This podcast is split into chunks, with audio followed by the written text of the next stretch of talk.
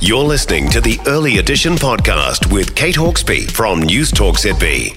From one big problem to another, from education to medicine, they're all in there, aren't they? Labor's new education policy is a kick in the guts amid sinking numeracy and literacy rates. The solution?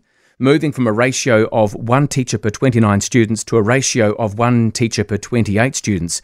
Erica Stanford, National Party's education spokesperson, joins us here on Early Edition. Morning to you, Erica. Is there anything good that's come out of this new policy? Oh, good morning.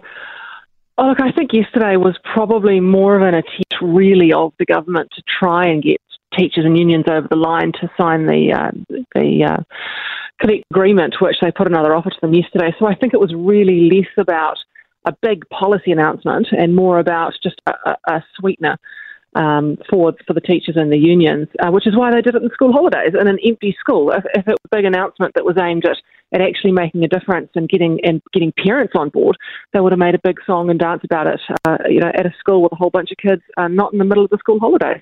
What more did you hope to see?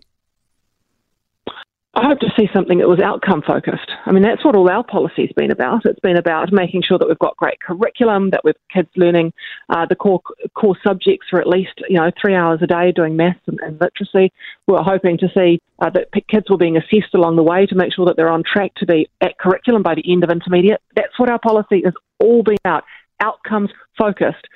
Their policy yesterday really was not about making sure that kids are better at numeracy and literacy, and more, like I say, just about trying to get the teachers and the unions over the line. And it'll be interesting to see whether or not that actually works and whether or not it's backfired, because for anyone's listening, go and have a look at the post that Chris Hipkins put up on his Facebook page about this policy yesterday, and read the comments from the teachers and the principals, and you'll see for yourself whether or not you think it's gone well for them. Mm.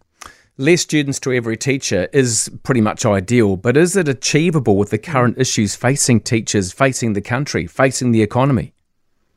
There's a lot going on here. And firstly, they've got to find great teachers to put in front of kids. And one of the most important things is, we know in education, is great teachers make all the difference. It's in fact the only thing that really makes a difference in a child's educational journey is great teachers in front of them. So that's the first challenge that they've got.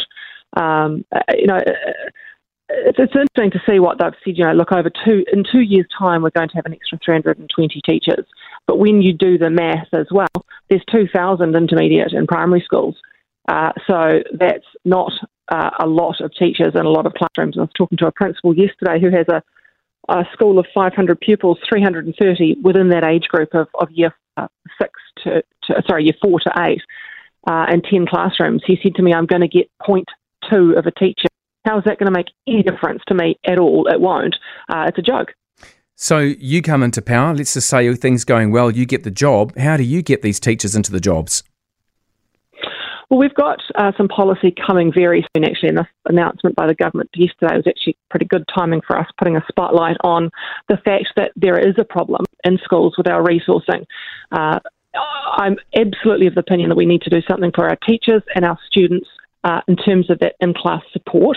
We've got a policy coming out in the next little while, haven't got a date for it yet, does address exactly that problem, and I'm looking forward to announcing it. Oh, and I'm looking forward to hearing it, as I'm sure we all are. Erica Stanford, thank you so much for getting up early this morning for Early Edition, National's education spokesperson.